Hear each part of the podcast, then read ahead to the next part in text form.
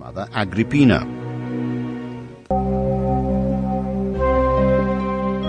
In actual fact, the senatorial class presumably never forgave him for moving towards a ruling system which was possibly more independent and absolutistic, but also included a policy of being open to the middle class and the people, culminating in a very important monetary reform to the detriment of wealthy landowners.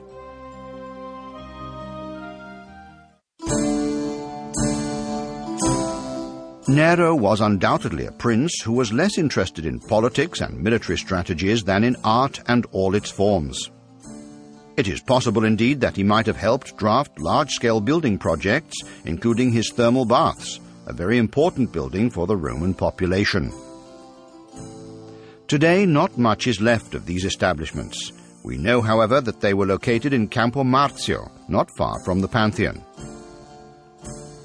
The innovative symmetry of Nero's baths was used as model for all other imperial thermal establishments. These included those built in the 3rd century AD by Caracalla, or those of the 4th century built by Diocletian, whose central wing today includes the Basilica of Santa Maria degli Angeli by Michelangelo.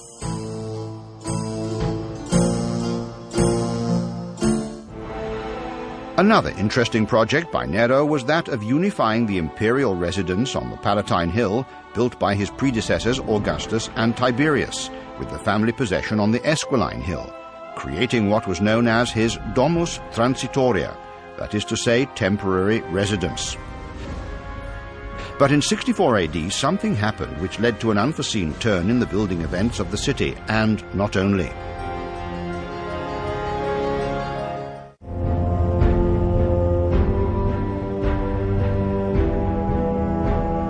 It all happened during the night of the 18th of July in 64 AD, while the emperor was staying in his villa at Anzio.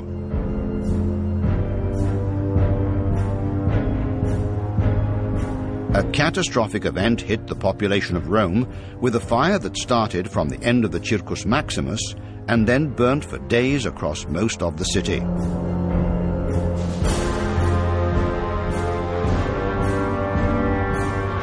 Flames were then also fed and propagated by the wind.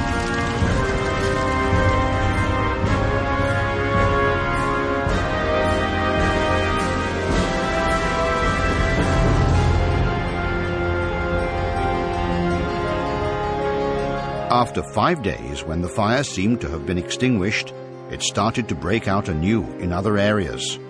Apart from the houses, it destroyed numerous temples, sanctuaries, and public buildings. The phases of the fire are masterfully described by the historian Tacitus. The fire, in its fury, invaded the plain first, then it climbed the hills, and finally descended again. Any kind of aid was thus useless, due to the speed with which the fire spread to the alleys being so narrow and winding, and to the structure of the huge boroughs which made up the old town. Mention should also be made of the women screaming, the old people's weakness, and the hopelessness of children and of those who tried to save themselves or others, carrying away the wounded or slowing down to wait for them. In any case, both of those who did not move and those who tried to flee stood in each other's way. Often, while looking back, they were hit from the front or from the sides, and those who believed that they had managed to escape were soon surrounded by flames again.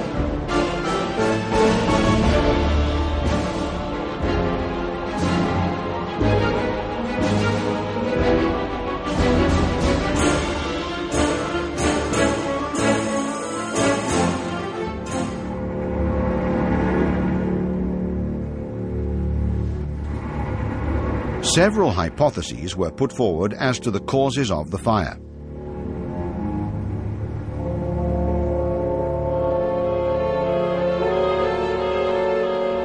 The first was that it might have been arson, because also, according to Tacitus, people were seen intentionally starting the fire.